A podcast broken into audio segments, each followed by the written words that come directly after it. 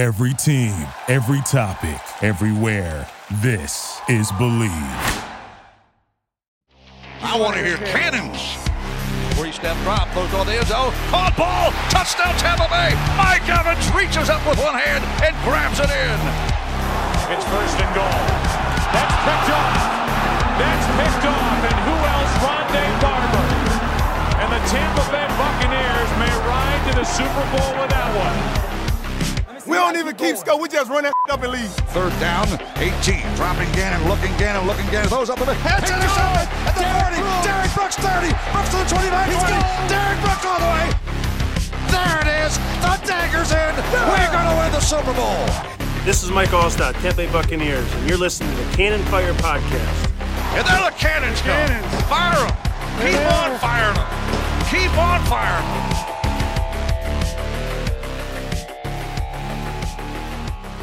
So week number two has our beloved Chicago Bears traveling down to Tampa to take on the Bucks, where it's going to be 800 degree, 10,000 percent humidity. So I'm sure that that's probably why the Bears are going to wear the orange helmets and the orange jerseys, so as to not have to wear the dark colors that I'm sure the home team would force us to wear.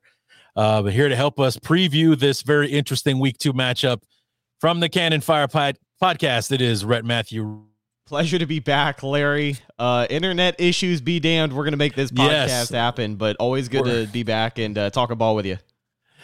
Yeah, so let's talk about uh, week one for your uh, Buccaneers. Um, you know, looking at it, uh, I was uh, in and out on the game on Sunday as I was kind of visually masturbating over the eight games that were available to me during the 12 o'clock uh, hour and, you know, in and out on it. And I wasn't expecting the Vikings to blow out Tampa Bay, but I was surprised with how scrappy and how tough the Buccaneers hung in there uh, throughout the game. And I think it was a surprise to a lot of people. The Vikings, coming off the big year that they had last year, uh, were favorites to to win this one.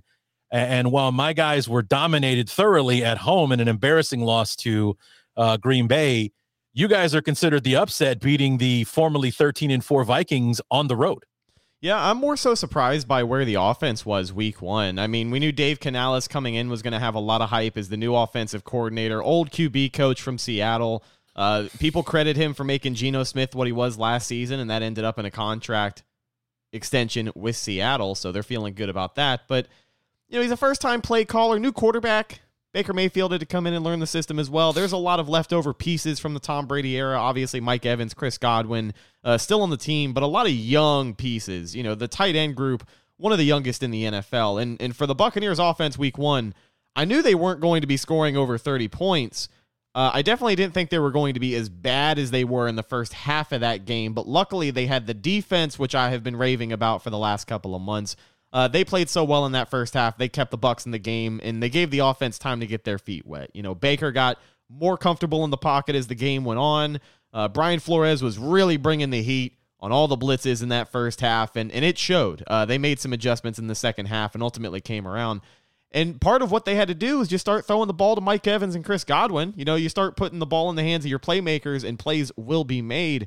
But I like a lot of what I saw. Again, there's some areas that they have to get better, and uh, I think the inexperience factor is is going to be on full effect over the next four to five weeks for this football team. But the defense is playing great, picking up right where they left off in 2022.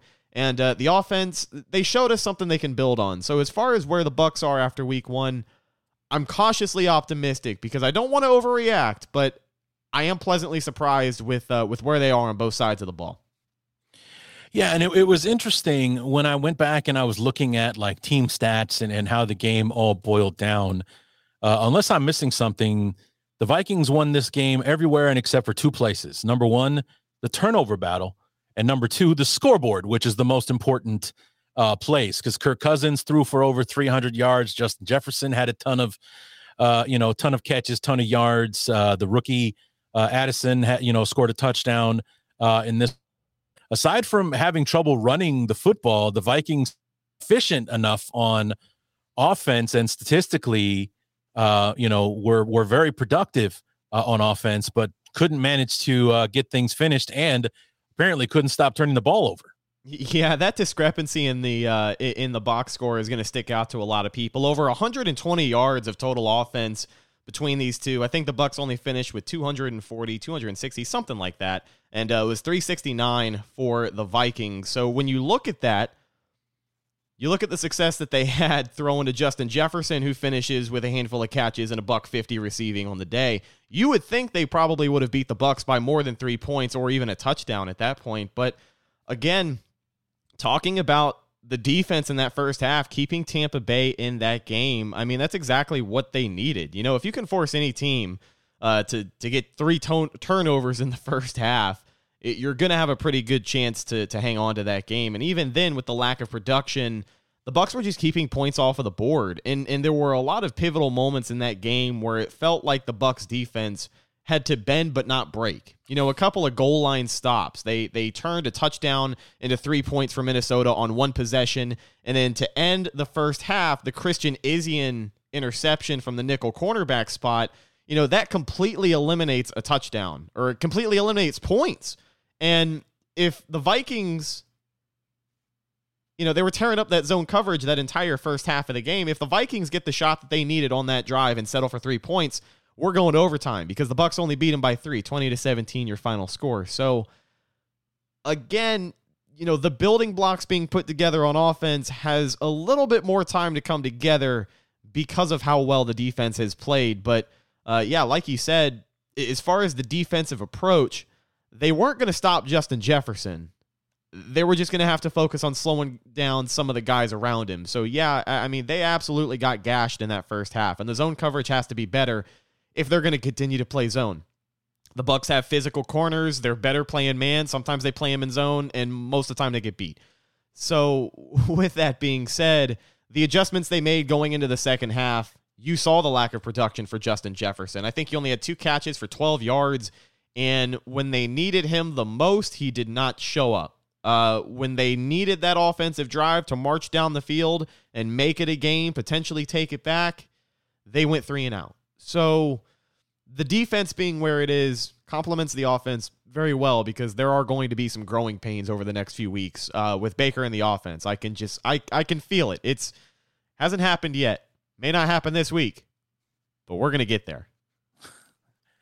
Well, it's it's it's um you know because the prognosis coming out of uh, training camp was not pretty. I mean, you, you saw the videos, and then to have Baker come out against the the Vikings and perform uh, the way that he did. Statistically unimpressive, but efficient and mistake free. No interceptions, no fumbles, uh, no mistakes whatsoever uh, against the uh, against the Vikings. It was uh, impressive uh, to say the least.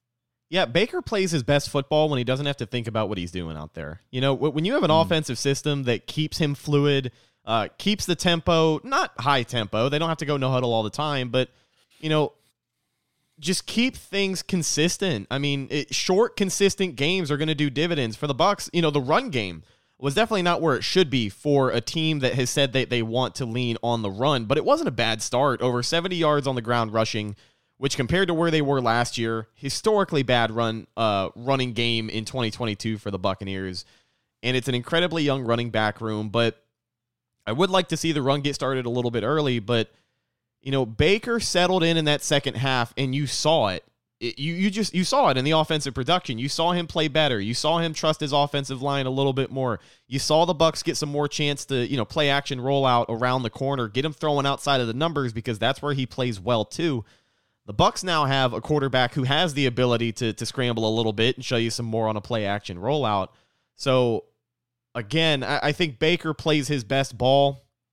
Obviously, when the run game works, but you know, when Canales is is is calling the game exactly the way he did in that second half after seeing what didn't work in the first half, I think that's going to lead to some long-term success. And like you alluded to, Baker when he plays well, he doesn't have to be a superhero. He doesn't have to throw 40, 50 touchdowns a year. He just has to not turn the ball over. He has enough mm-hmm. weapons mm-hmm. even with, you know, the post Tom Brady era as people like to call it he has enough weapons on this offense in Tampa Bay to be a game manager and potentially win games. But again, one of the things I would like to see get better is is that run game early on because uh, the first half was rough. They they weren't weren't doing a whole lot. Well, my friend, I, I tell you that you, you've come to the right place if you're looking to uh, improve your running game uh, because uh, Aaron Jones ate the Bears' lunch all day long uh, because his offensive line uh, manhandled our defensive line for the majority uh, of that football game. Uh, on the opening drive for for Green Bay, he ga- you know he gashed the Bears eight care eight yards here, seven yards there, you know that kind of thing, and then he kind of disappeared for the rest of the first half and it was like, "Where's Aaron Jones? Where's Aaron Jones?" And they bring him back, uh, 104 yards and two touchdowns later. Uh, we know where Aaron Jones is. You know that it went from 10 to six at halftime to 24 to six halfway through the third quarter, and was over after that. You know, with the way that we were playing on on offense, which was I don't know, conservative or scared or, or, or whatever it was that the Bears were were trying to do that was flat out just not working. Um, you know, if you're looking to if you're looking for help with your run game, the the Bears are what the doctor ordered. If if what we saw on Sunday is is any indication as to what you can look forward to. Yeah, and the Bucks are putting a lot of stock into second-year running back Rachaad White. Uh, he was, uh, you know, a rotational guy behind Leonard Fournette last year. Uh, got some carries and looked good. Had a lot of had, had a lot of moments that led me to believe this guy can get more carries and continue to grow as a running back. Uh, but he is the running back one in Tampa until he's not at this point. And with the inexperience that you have, you know, your running back two is Sean Tucker, who is an undrafted free agent from Syracuse. And then your running back three is Chase Edmonds, who is a veteran, but he's not going to, uh, you know, take over the game by any means. I, I don't think so. With that being said, the Bucks want to see him hit that next level uh, because week one he didn't. Like he he was I think 17 carries for 40 something yards, only 2.3 yards per carry, which he ended up finishing like 40 yards below expectation, which I think is kind of a dumb stat, but you know, people people think it's a, a negative thing uh, to tack onto his week one performance, but he he just needs to make that big play. Like uh, what he was missing in that first half uh, was an offensive line that was cohesive enough to start opening up holes because he's a north south runner. The Bucks are just going to hand the ball to Rachaad White and send him right up the A gap. That's just how it is. Uh, you're going to see more of the outside zone stuff when it comes to Chase Edmonds or Sean Tucker when they get in the game. They're a little more explosive around the edge, but for Rachaad White, they they they are still waiting to see that one big 20, 30, 40 yard run. And I do think we get that against Chicago. But the longest run for the Buccaneers Sunday in that week one win was six yards by Rachaad White. Um, so they're going to be looking for more production, and I think it's going to have to happen early in the game. The Bucks are going to commit to the run for another week in a row. But if the offensive line comes out fresh and Chicago is as fatigued on the D line as you make it seem with their run defense, uh, we'll see what that first half holds. But I, I think it's going to be another week of committing to the run and looking to see what Rachaad White can do. Yeah, I don't know if it's so much fatigue as it is uh, our defensive coordinator is uh, incompetent. Mm. Um, because we're we're seeing the same things going wrong with a so-called improved roster. You know, the the expectation for the Bears last year wasn't high. It was definitely somewhat of a tank year or you know, we started out the year wanting to win as many games as possible and then saw that where the season was going and you know, then Ryan Poles started selling off assets and, and acquiring picks and uh, and things like that. But now, you know, we sign Andrew Billings. Uh, we we we have you know Justin Jones. We go out and sign Tremaine Edmunds, T.J. Edwards to improve the second level uh, of our linebacking core. We go out and get you know better pass rushers, including uh, Ngakoue, who did get a sack against Green Bay uh, on Sunday, and yet we're still seeing the same problems. We're getting gashed up the middle, where we're supposed to be bigger, faster, stronger, uh, on the defensive line. And uh, you know, if you guys, we we will, I'll say this: we're the best team in the league on first and second down, but we're probably the worst team in the league on third down. You know, and it doesn't matter what the down and distance is, third and three, third and eight, third and fifteen. As long as your offensive line is getting their job done, They'll, he'll, Baker will have the time to find Mike Evans. Not only will he find Mike Evans open, he'll find Mike Evans in a hole where he'll be there'll be a 10 yard radius between him and the next closest defender. We saw Green Bay do it over and over and over again. And despite our improved, you know, uh, roster uh, from 2022, uh, we're still seeing the same thing. So it's got to come down to scheme and to coaching if you're seeing the same problems with better with better talent. So uh, you know, if if if as long as your offensive line is getting the job done uh, up front, uh, you guys are going to be able to find success uh, against the Bears. Well, an offensive line is is another question mark the Bucks had coming into this year. It's pretty much all five new starters. You know, Robert Hainsey is the only guy that started last season at the same position. Tristan Wirfs making the jump from right tackle to left tackle. He's been fine. Week one, uh, he looked a lot better than I thought he would. So let's hope this transition stays as smooth as it has been.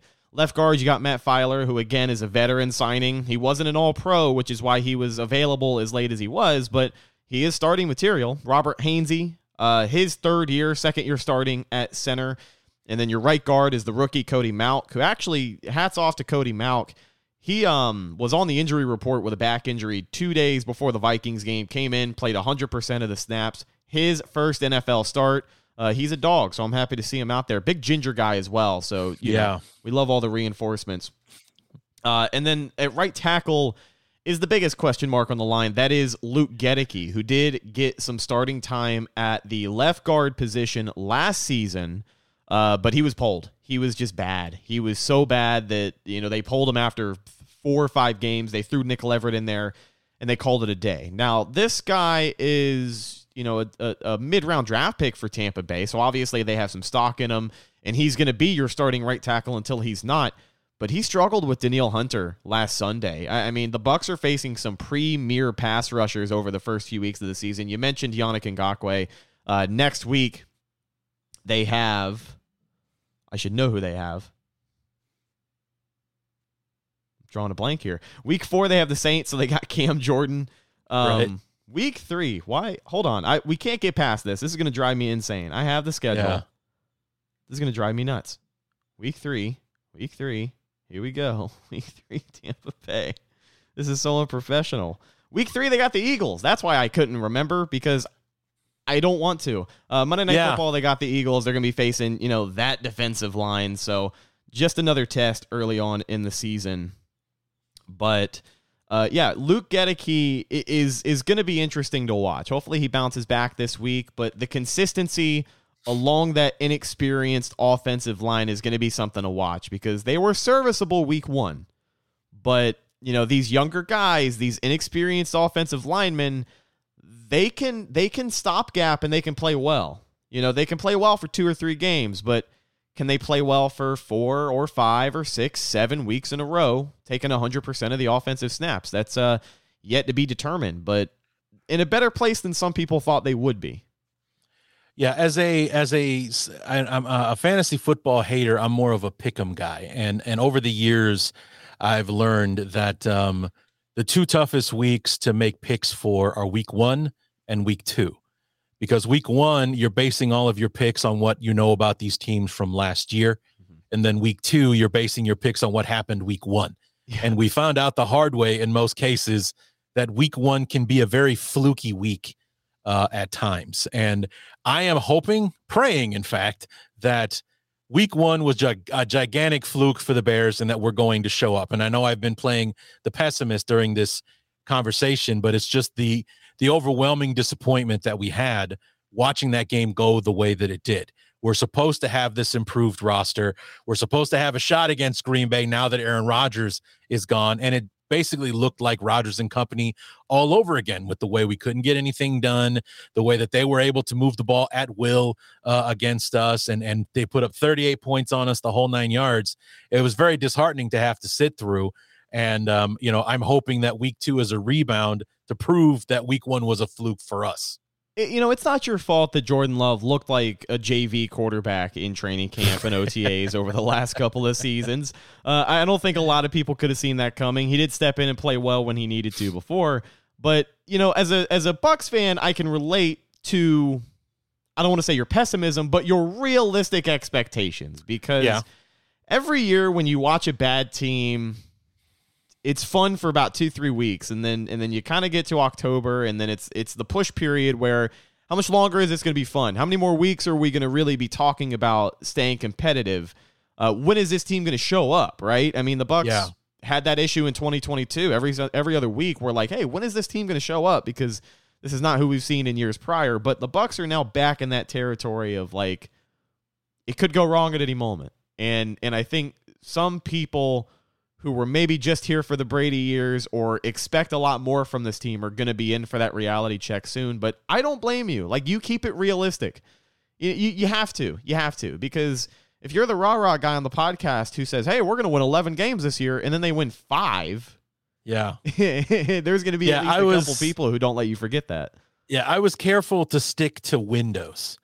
Like Yeah, as far yeah. like I didn't come out and say, "Hey, this is how many games they're going to win." It's like they could win as little as this many, they could win as many as this many, and it, the the truth is probably somewhere in the middle. And uh, so I didn't come out and say, "Hey, twelve and five, Yeah, book it." yeah. You know, I was like, "Yeah, we could probably." I'd, say- I would say our our floor is six games, maybe seven. I would say the ceiling, if everything goes right, is is eleven. Yeah. So right now we look like that floor would be uh you know generous at this point if we come out and play 16 more games like the one that we played uh, on Sunday. And it just has to do with, like I said, number one, this was a very highly anticipated season. This improved roster, especially on offense, getting DJ Moore. We beefed up the offensive line. So now it's just like Justin Fields is out of excuses. We got him the tools. He's raring to go. We went out and got some help on defense. So hopefully we can at least be average, if not, you know, outstanding uh, and everything. And then we and we got Green Bay week one without Aaron Rodgers. It's like this would be a great way for us to make a statement that we're going to reclaim the North. And like just like Ryan Poles said in his introductory press conference, we're going to take the North and not give it back. Is are literal words that the man said. And here it is. Aaron Rodgers is gone. Ding dong, the witch is dead. And now it's time for us to stake claim on this division 72 hours after the Lions beat the Chiefs on on national TV for the whole world to uh, see. You know, the so the the so-called favorite to win the division this year. We've got a chance to make a statement against our most hated rival to to snap the losing streak because it was eight in a row coming into the game. It's nine now because we did not show up for Sunday, and that's what was so disheartening about it. Everything that we were waiting for, we waited all hell, dude. We've been waiting for this since week one of last year Yeah. you know this knowing that Poles had all of the draft picks, all of the salary cap space, and then on top we had the number one pick, which we, you know, turned into four draft picks and DJ Moore. It's like it could not have gone any better for us. You know what I'm saying? And then for us to come out, DJ Moore got two targets for two catches in the second quarter. That was it. Didn't hear from again for the rest of the ball game, and it just it could not have been more disappointing than it was. And the cherry on top was that it was the Packers that was doing it uh, I- to us. I- So I, like DJ Moore. I, I do think he does add some legitimacy to that wide receiver room for sure. I also like Darnell Mooney. I've been high on the guy for a couple of years now. Um, but just the absolute state of that division, you know, the NFC North being where it is right now. You already talked about the Aaron Rodgers Green Bay departure. Um, but Detroit coming on strong. A lot of people picking them for the division, possibly. Dan Campbell has them in a good spot, especially the upset on the road. I know it's week one, probably going to be an outlier for Kansas City, but it's a good upset, and everybody loves that nonetheless. And then Yeah. Minnesota. I know they were a 13 win team last year, but in my humble opinion, kind of fluky. Uh, they had the collapse late in the season, and what was it like? Nine or ten of those games were decided by less- one score, yeah. it- yeah, I, I mean, if you run that back this season, some of those games are probably going to end a little bit differently. So, not to say that the Vikings aren't that good of a team, but every team in the AFC North feels like it's just kind of a they're either going to be eh, or they're Yeah. going to be a lot better than people think. Right? Like Right. Minnesota, if they win 11, 12 games, I still think for them that's a year that they're going to be a lot better than people think cuz a lot of the Right. predictions I saw for them was 6 to 7 wins this year. Uh, Detroit, it could be a tough division like we saw in the NFC South last year, where your division winner has maybe nine or 10 wins, but Detroit's a gritty team. They're going to win some games this year. And then, uh, like you said, the Bears hopefully looking to see some more of that updated roster as the season goes on. Yeah, eh, we we definitely need to uh, snap out of whatever funk we were in uh, on Sunday, uh, and and and definitely show up for this one. So I, I guess that's what kind of makes the Bears dangerous coming into the, this one because they have a lot to answer for for Yeah. what they did. They knew that their fan base was excited uh, about this team. They knew their fan base was excited about that game uh, against Green Bay, and they did not show up for it. You know, their performance was pathetic on both sides uh, of the ball. We couldn't get anything done, no matter what we tried to do. uh, and, and there was no consistency in anything that we did uh, against Green Bay. It was just like, what the hell is this? We've been waiting, we've been waiting eight months for this. Yeah.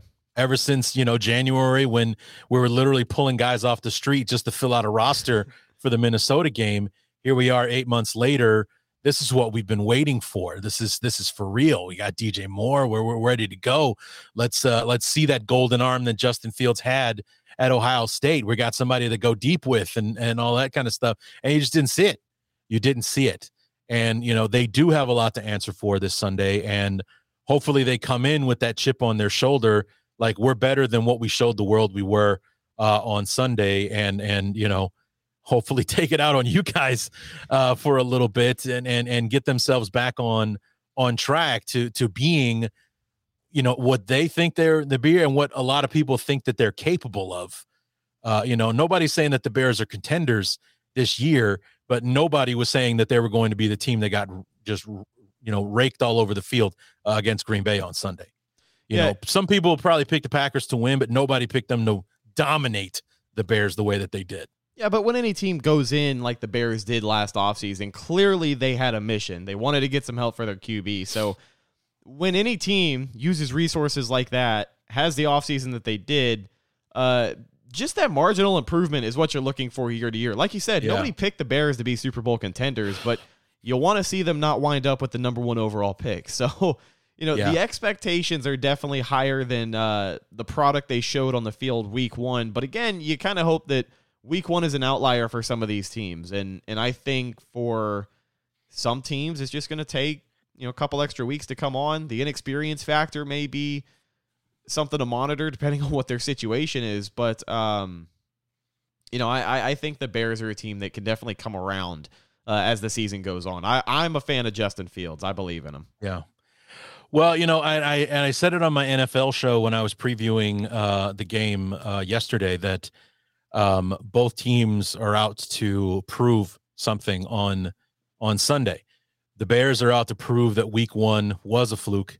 The Bucks are out to prove that Week One wasn't a fluke. You know that they can go out there and and beat teams like Minnesota or or at least what Minnesota was last year. Uh, you know, kind of thing. A 13 and 4 team at home you know they go on the road and, and they and they they shut down this offense that the reason that they won so many of those one score games is because they simply outscored their opponents because their defense was atrocious which is why they have brian flores instead of ed donatell uh, as their offensive coordinator you guys did the one thing like in their four losses i think they like total they may have scored like 40 points in those four losses because they got beat like 40 something to 3 against the Cowboys, Yeah. 38 to 7 or something against the in the rematch against Green Bay last year when their offense was shut down, they were done. But it's like in in those other games like that Colts game, they're down 33 to nothing or whatever it was, they score 36 points and Yeah. come back to uh to to win the game you know when they beat the giants it was you know 30 something points to whatever it was the giants you know came in the one score game there. They were able to win these one score games because they were able to outscore their opponents. They weren't beating many teams. They were just outscoring them because their defense wasn't stopping anyone. So uh and and it's like you guys went out there and bottled up that offense only allowed 17 points and you only needed 20 to to make the difference. And in a one score game the first one of 2023 they're 0 and 1 as opposed to being what 11 and 0 or something crazy Yeah. like that Yeah. last year so yeah it's uh it's it, it's a wonder what we're what are we looking for in in the defense or what can we look forward to from that defense that was able to bottle up Kirk Cousins despite 11 letting him throw for over 300 uh yards they were able to keep the Vikings pretty much off the scoreboard for the most for the for the game Yeah, the biggest difference for the Bucks defense headed into this year compared to years past is the youth movement they've had along the defensive line. Uh, first round pick Calijah Kancey, he played a little bit in that first drive, second drive I think, but he was out the rest of the game, re-aggravated an injury. Probably shouldn't have played, but hopefully we see him come back at some point in the season. He still did have time to make a play though. Uh, Logan Hall, second year defensive tackle. Greg Gaines, the Bucks just signed from the Rams over the course of the offseason. Brought back William Gholston, who is a 10 plus year vet.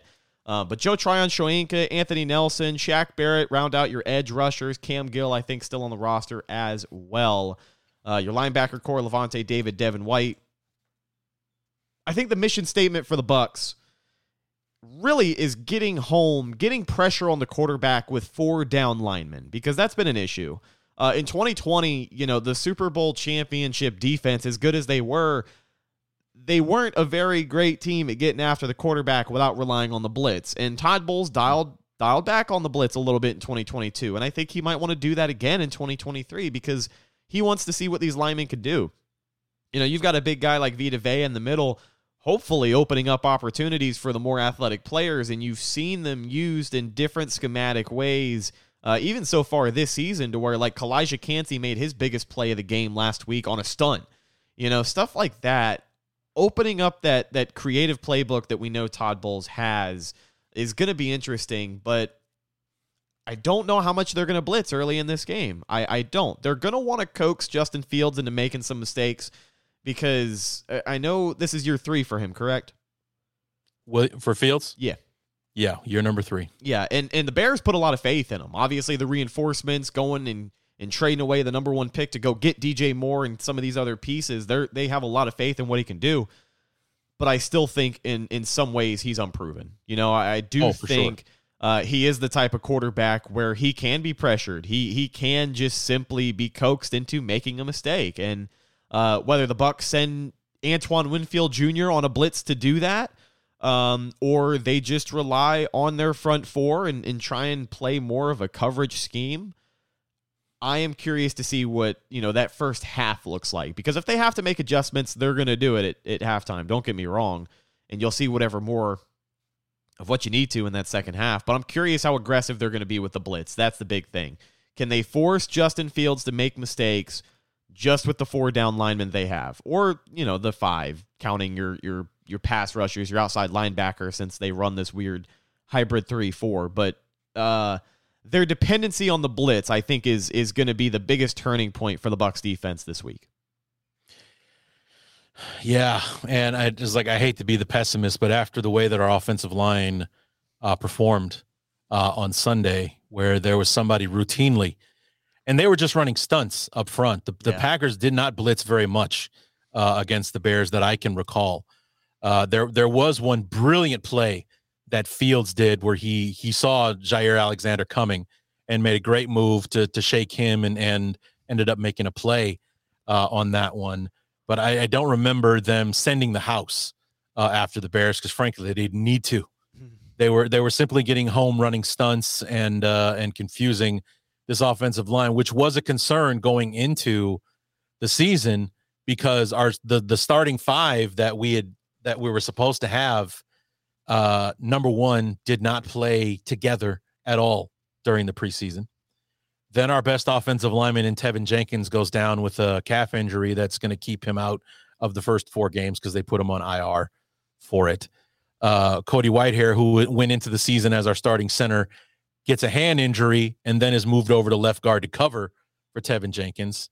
Um, uh, Patrick, our, our center, is you know was supposed to be our starting center last year, but couldn't stay healthy, and we had to settle for Sam Mustipher, who was a walking disaster. And thankfully, he's on the Baltimore practice squad right now, or wherever the hell he ended up, uh, kind of thing. You know, we didn't see much of Darnell Wright after the first preseason game. Nate Davis, our newly signed right guard, didn't play at all for one reason uh, or another, whether it was some kind of personal issue or because it wasn't an injury, or at least that's what we've been able to ascertain uh, or whatever. These guys just did not play together. And as an offensive lineman, when during my playing days, it was preached to me that the offensive line is the team within the team. And as long as those guys are hot, you can pretty much guarantee that the offense is going to be fine. And that unit had not played together other than probably the, the, the three or four days of practice they had coming into the season. And it showed. It absolutely showed. There was no chemistry. These, you know, they didn't know what the the right hand didn't know what the left hand was doing, and it was a mess uh, up front. So as long as you guys have your shit together, I think uh, you know you guys might be okay. Only having to send four uh, to get after Fields, or at least disrupt what the Bears are trying to do. So I- I'd be remiss if I didn't ask, uh, how do you think this game is going to go Sunday Um, you know, it, we, we talk about Justin Fields, and that's kind of where I wanted to gauge your expectations for the offense. Uh, we know what the Bucs are going to try and do on defense. I, I still think they're going to rely on that pressure with their front four, but if they have to get creative with the blitz, then absolutely they will. But do you think the Bears are going to try and air it out, or are they going to try and, and maybe rely on the run game early as well? If today's press conferences are any indication, they are absolutely going to try to get the ball downfield um, because Justin Fields had 37 pass attempts on Sunday. Three of them were for 10 yards or more. Two of them to Darnell Mooney, one of which was a 20 yard touchdown pass in the third quarter. So, you know, it's they just didn't do it. With DJ Moore and Chase Claypool, who are, are 50 50 ball guys, we didn't even try to heave one downfield, see if they could win uh, a jump ball situation against somebody or, or anything like that. Uh, Chase Claypool was sleepwalking his way through the game on Sunday. His mm. performance was like it, like he may not, he might be a healthy scratch on Sunday based on how poorly he played. I mean, he's making that trade that Ryan Poles made for him look like one of the worst in NFL history. Were you guys right having now. issues? Were you guys having similar issues with him last year? Last year, it, they were chalking it up to him not being familiar with the playbook, trying to learn the offense on the fly uh, kind of thing, and and uh, praising the fact that he was here for the entire off season. He's much more up to speed on what's going on. He was excited, saying that Luke Getsy was uh, was dialing up the offense to do what worked for him as a rookie because you know Chase Claypool kind of took the league by storm. Yeah, his uh, his rookie year, and then it's kind of faded in the time because the the Steelers moved him into the slot position when he was having all of his success on the outside. The Bears are going to put him back on the outside where he was having that success, uh, you know, in Pittsburgh, and he was really excited about it. And it's like, I don't know what the hell happened on Sunday, but DJ Moore, who's one of the more highly anticipated players we've had since we traded for Brandon Marshall, uh, just wasn't wasn't present. Or actually, it wasn't even DJ Moore's fault, but two targets for two catches. So he got the job done when the ball went his way.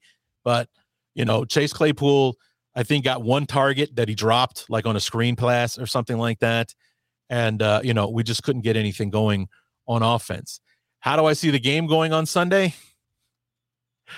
Even though I've been Mr. Pessimist, I'm optimistic about the game, hoping that they will respond, that they will, you know, bounce back, that they will fix what was wrong uh, on Sunday, or at least improve improve upon it. And you know, like I think on on paper, I think the Bears are the better team. Uh, you know, even though you don't hear a whole lot of confidence in my voice when I say that. You know, when I was going through like the schedule, looking at wins and losses, I was counting on a win uh, in Tampa Bay. And if we were going to lose, I was probably going to blame it on the weather that we were just beaten down by the the the crazy heat in in Florida that time of year uh, and everything, especially since out here in in the Chicago area, it's been in the mid 60s. Uh, you know, for like the past couple of weeks, it is beautiful out here. You know, I mean, as we get ready for the fall, we're just getting over the hurricane weather. You know, we had uh, whatever that hurricane was called a couple of weeks ago come through and kind of cool things down for about a week week and a half, but now we are back to standard operating procedure where it's a, a, high of 96 degrees, a thousand percent humidity, and it, it, feels like 125. It's yeah, uh, I, I, can't. You know, good old good old Florida just before the fall. Yeah, I can't, bro. I don't know how you guys do it day in and day out. I mean, I know you probably get used to it uh, after a while that it's uh, not as big a deal as it would be, uh, but it's like I just I just can't. I can't. Like I've I've been literally been to Tampa one time back in 2001 in late November. It was 85 with yeah. humidity that could choke a choke an animal to death. It was it was awful, absolutely awful. It's like it's November. When we left Illinois to come here, it was 41 degrees outside. Yeah, it is 85, and I can feel the air on my skin. I'm sunburned. It's eight thirty yeah. in the morning, and I've got sun poisoning. You know, it's, yeah, it's, it's, like we our hotel was like right across street from like Busch Gardens, yeah, out in Tampa, and all my friends were like, you know, we're playing a night game, so let's go to the Busch Gardens. Like, no, absolutely not. I am not going to be outside sweating my ass off for five hours. You know, I was like, no way, no, I'm going to be in the AC in the hotel room watching college football. That's what I'm doing today. To hell with that. So yeah, no way. It's like, no, no, man, no, thank you. So but I, I, think we can do it. Uh, we're capable of it. Do I think? Here's the thing, and this is how I always kind of qualify it. Do I think we can do it? Yes. Will we do it? Eh, I don't know. I think so. I think so. You know, but in like in my pick'em league, uh, I'm gonna pick the Bears, but the confidence points are gonna be like one or two this week. It is, it is, you know, confidence is not high after what we saw uh, on on Sunday. It's like they have the talent and the capability to get it done and to be better than they were, but until they do it, it's a see it to believe it kind of situation for us. You know, it seems like the Bears are a team the Bucs play more times than not. And yeah. whenever these teams get together, with all due respect, I feel like it's it, these last couple of years, the last five or six, seven years, whenever these teams have played, whether it's in Chicago or in Tampa, it's one or two different kinds of games. It's either close and competitive, yeah, and maybe frustrating. You know, maybe frustrating for both teams. Everyone remembers that. Uh, I think it was a Thursday night game, 2020, Chicago and the Bucs. Brady forgot it was fourth down all of that good right. stuff. That was frustrating. That was the most frustrating yeah. game of the year. I have gone back and I have watched every single game from that 2020 season, uh, even the losses, except for that one, and then obviously the 48 to three loss against New Orleans at home. But when it's not that kind of game, the Bucs are usually on that ass.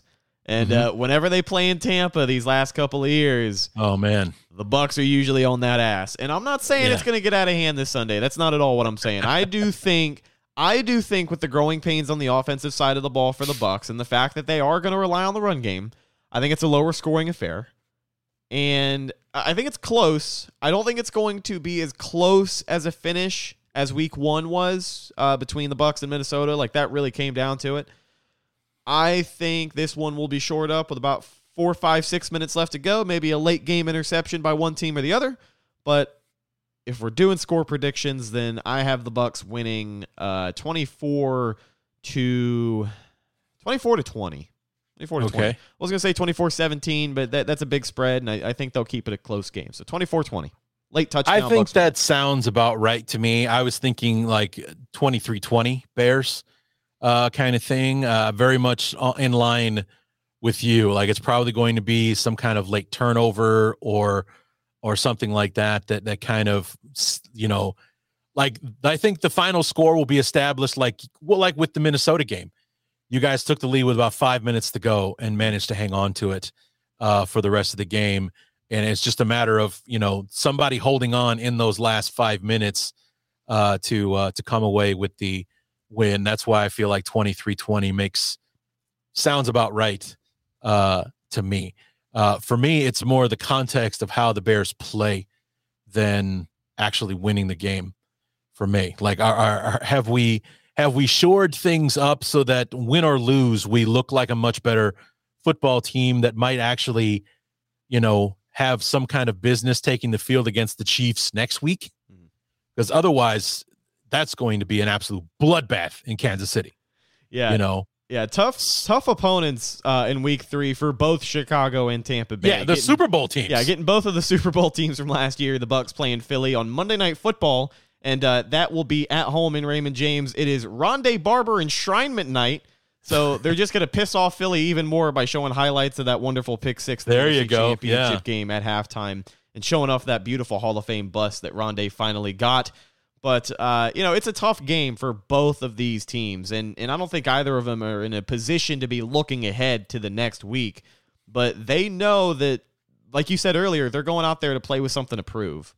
Yeah.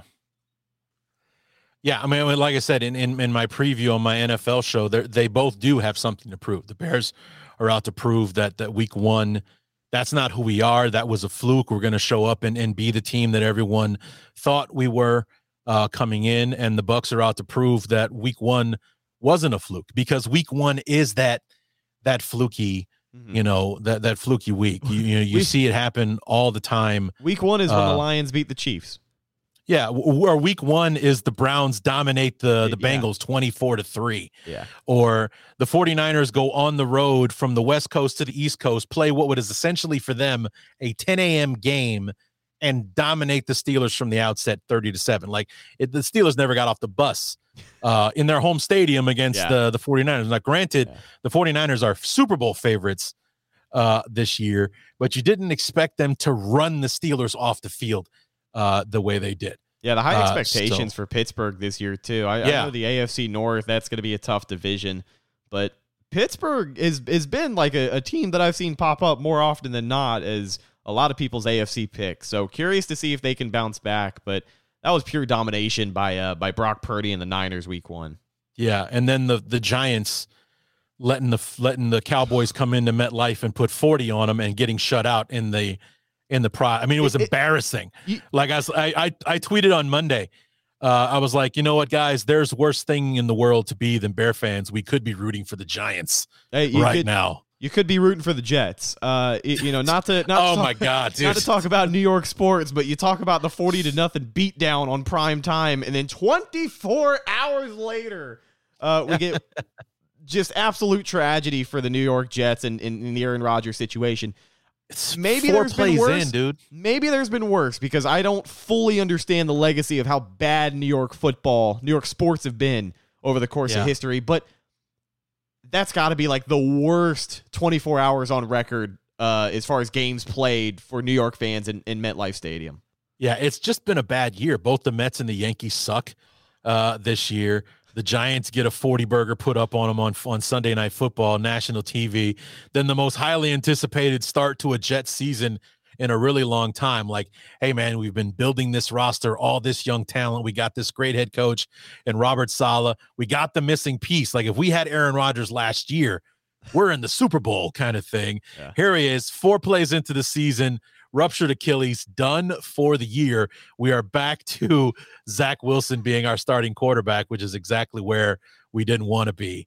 It's uh it's brutal. So yeah, like I said, there's worse things to have been on uh, you know, than uh than a Bears fan uh, after, you know, what happened. But you know, they've they've got a lot to prove and uh we'll see what happens uh on Sunday. I, I am uh cautiously optimistic. Uh, but you know, as a as a lifelong fan of the franchise, I'm also uh extremely pessimistic as well. It's like the first thing that goes wrong, it's gonna be like, all right, here we go. Here Yeah. we go. This is it. You know, I don't even know why I bothered watching, you know, kind of thing. So People We'll see. abandoned ship early. They they were they were used to it for so many years down here that like by the turn of October, people are pulling up the mock draft machine to see what they can, you know, get the get the Bucs in position to do next spring. But I think for both of these teams, these are critical seasons just because the expectations coming into it. Uh, Yeah. For the Bears, I know you said last year expectations are pretty low. This year things are different. For the Bucs, you know they took a step down as far as everyone's overall expectations. Like they they don't think this is going to be a decent team. I mean, not even a, a halfway decent team. A lot of people think this is going to be the second worst team in the NFL without Tom Brady at quarterback. yeah. I don't think that's the case, but both of these teams are going to have an interesting season because when you talk to the fans, it's so divided. It's it's so like we're either going to win 3 or 4 games this year or we're going to win 11 and 12 and and go on a playoff run. So a lot to prove with both of these young teams, but should be an exciting season the rest of the way. Well, I mean, especially since both of our teams are in what would be considered wide open divisions. Yeah.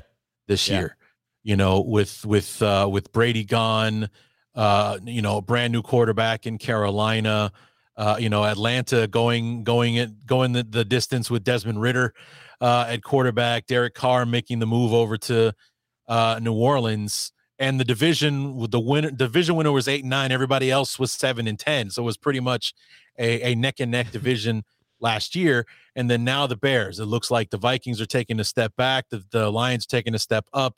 The Packers are without Aaron Rodgers, and the Bears, you know, did a lot of improving over the offseason. It could go either way. Like nobody's going to be surprised with how this division finishes up, uh, no matter what. So it's it's one of those wide open years for both of our division. So it is going to be exciting the rest of the way to see how it all shakes out. Agreed. So, Rhett, thanks so much uh, for for coming back on. I, I appreciate you uh, joining us and and helping me talk through this uh, very uh, traumatic week one loss. And uh, I know that I've been uh, you know boohooing my way uh, through this, but I, I do think the Bears can win the game. The level of confidence on will they win it? Eh, we'll see. We'll see. I think they can. Will they? I think so, but I won't be surprised after the way they played on Sunday if they come away 0 and 2 uh, on this thing. So, Hey, it's only week two, man. We got a lot of football left, and Yep. uh, you know, good, bad, or indifferent. I'll take I'll take a bad day of NFL football over anything else at this point. amen to that. Amen to that. And and if we lose, you know, the number one reason for that loss will be the orange helmets and the orange jerseys because Oh, that is a god awful uniform.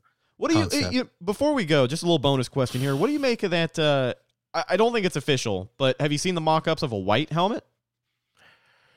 It depends because I've seen some that put the bear head on the side, Which I- no thank you. No, Yeah, you you're opposed to the bear head logo on the helmet. opposed one hundred percent. Okay. Uh, it's the the white helmet configuration that I like is you keep the C on the side, orange C navy trim as Mm. opposed to orange C white trim on the navy helmet, navy face mask, no stripes because every configuration I keep seeing they put stripes on the helmet. We've never had a stripe on the helmet ever. No need for the stripe. White helmet, orange C, navy trim, navy face mask, white from head to toe. I'm all about it. The polar Yeah. bear look, count me in. Yeah, know, a- count a lot, me in. A lot of people don't like the unitard uniforms as far as like you know red on red, white on white, uh, Yeah. primary primary color. But I love it. The, I will say It the depends. Bucs, the Bucs white on white uniform, while it is sharp, it's probably my least favorite of what we have. I think Mm-hmm. our red jersey, white pants is the cleanest combo that we have, but they don't bust it out very often. They usually save that for, for preseason or like one game a year.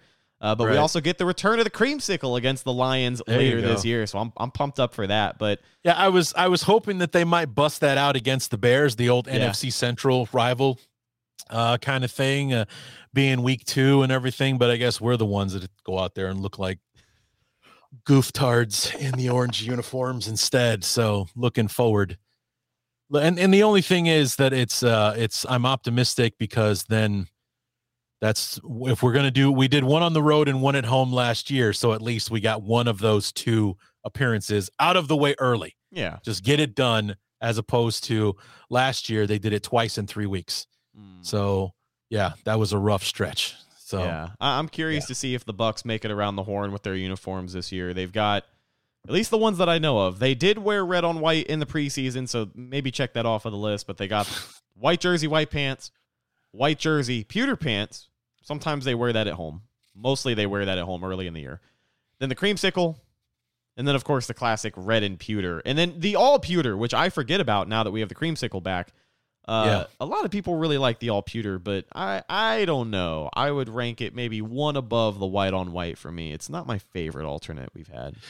well when it comes to when it comes to rel- uh, the, the the so-called color rush and thank god that's something that went away but um like that was kind of like a color rush uniform that one would would rank high on the color rush power ranking right For me? right?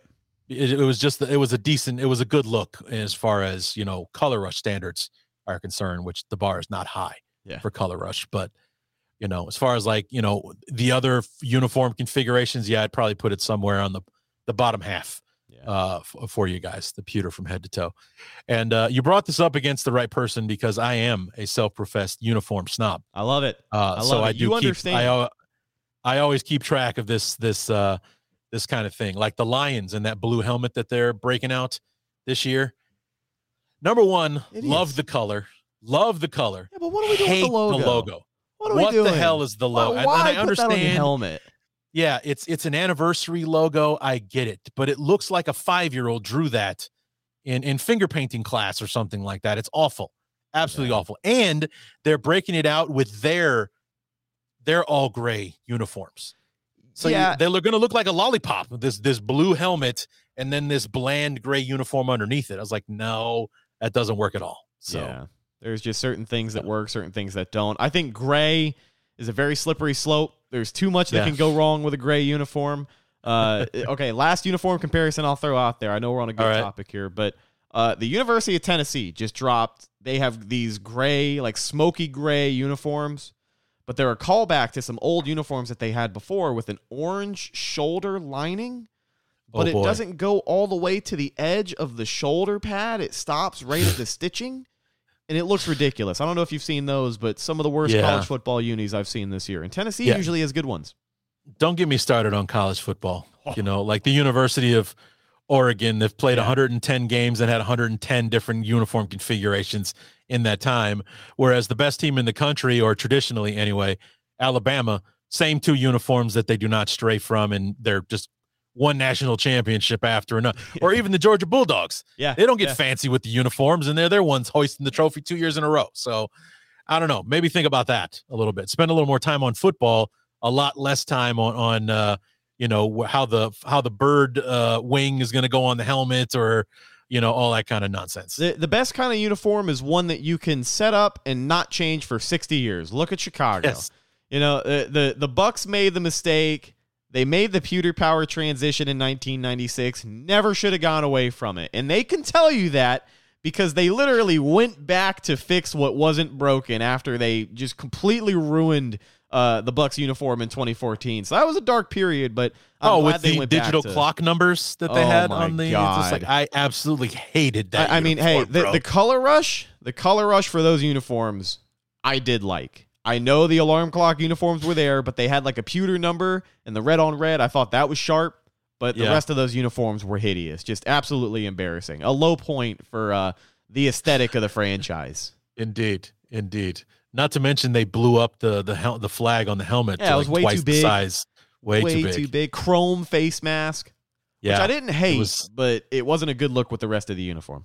Yeah. So anyway, sounds like we could do a podcast on this. You know, it was like, hey, it's the weekly uniform, you, you know, show. Yeah, let's run it down. Uh, there you go. But uh Rhett, thanks so much, man. This was a great time. Um where can we uh where can we find uh Cannon Fire uh, on online? anywhere you download a podcast spotify apple podcast podbean and then uh, you can also watch with video on youtube youtube.com forward slash cannon fire podcast and then social media facebook instagram and twitter all of those are cannon fire podcast Awesome. Rhett Matthews, thanks so much for uh, helping us out. Good luck on Sunday, at least. Hopefully everyone comes back healthy, win or lose. thank you larry good talking to you buddy And there the cannons go. Fire them. Keep on firing them. Keep on firing them.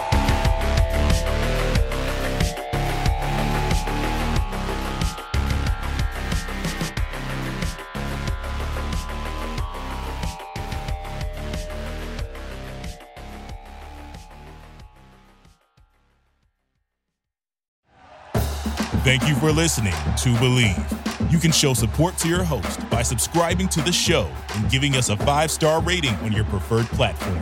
Check us out at Bleav.com and search for B L E A V on YouTube.